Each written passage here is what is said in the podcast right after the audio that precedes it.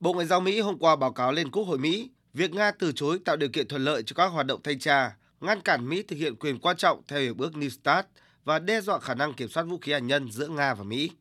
Lãnh đạo các ủy ban an ninh quốc gia tại Thượng viện Mỹ, cơ quan thông qua các hiệp ước cảnh báo việc Moscow không tuân thủ thực hiện New START sẽ ảnh hưởng đến các hiệp ước vũ khí trong tương lai. Do vậy, giới chức Mỹ vẫn khẳng định sẵn sàng hợp tác với Nga để thực hiện đầy đủ hiệp ước này vì nó nằm trong lợi ích an ninh quốc gia của Mỹ.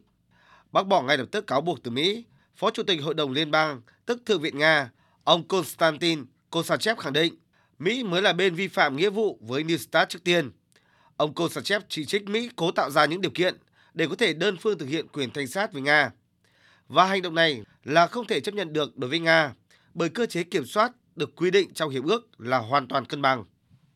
Trước đó, những cuộc đàm phán giữa Nga và Mỹ về việc nối lại hoạt động thanh sát theo quy định của hiệp ước New START dự kiến diễn ra vào tháng 11 năm ngoái tại Ai Cập. Song Moscow đã hoãn đàm phán vô thời hạn với lý do không thể đàm phán trong trường hợp Mỹ vẫn cung cấp vũ khí cho Ukraine để chống lại Nga. Cách đây hai ngày, Thứ trưởng Ngoại giao Nga Sergei Ryabkov cho biết có thể xảy ra trường hợp không đạt được hiệp ước thay thế New START sẽ hết hạn vào tháng 2 năm 2026. Ông nhấn mạnh Moscow sẵn sàng đảm bảo an ninh quốc gia trong trường hợp này. Tuy nhiên, tốt nhất hai bên nên nối lại đàm phán về ổn định chiến lược và bắt đầu đàm phán về một hiệp ước mới. Quan chức Ngoại giao Nga nhấn mạnh, Mỹ cần hiểu rằng sẽ không thể đạt được bất kỳ thỏa thuận nào nếu không từ bỏ chính sách hiện nay và sẵn sàng đàm phán trên cơ sở tôn trọng và tính đến lợi ích của nhau trong quan hệ quốc tế, trong đó có ổn định chiến lược.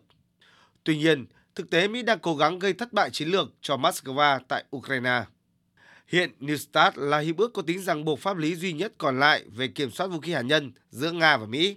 Việc cáo buộc nhau vi phạm hiệp ước diễn ra trong bối cảnh thế giới lo ngại về một cuộc chiến tranh hạt nhân có thể xảy ra khi cuộc xung đột tại Ukraine vượt tầm kiểm soát. Mới đây, Bộ trưởng Quốc phòng Nga Sergei Shoigu khẳng định Chúng tôi sẽ tiếp tục phát triển bộ ba hạt nhân và duy trì khả năng sẵn sàng chiến đấu vì lá chắn hạt nhân đã và vẫn là yếu tố đảm bảo chính cho chủ quyền và toàn vẹn lãnh thổ của quốc gia Nga. Phó Chủ tịch Hội đồng An ninh Nga Dmitry Medvedev cũng từng cảnh báo nếu một cường quốc hạt nhân chịu thất bại trong cuộc chiến tranh thông thường thì điều đó có thể khiến một cuộc chiến tranh hạt nhân xảy ra. Các cường quốc hạt nhân chưa bao giờ thua trong cuộc xung đột lớn mà số phận của chúng phụ thuộc vào các cường quốc này. Tuy nhiên, ông cũng khẳng định Nga sẽ làm hết sức để một cuộc chiến tranh hạt nhân không xảy ra. Gần đây, Tổng thống Pháp Emmanuel Macron phải thừa nhận các nước phương Tây hỗ trợ quân sự ồ ạt cho Ukraine. Tuy nhiên, các hoạt động cung cấp vũ khí này không được phép dẫn đến tình trạng xung đột leo thang.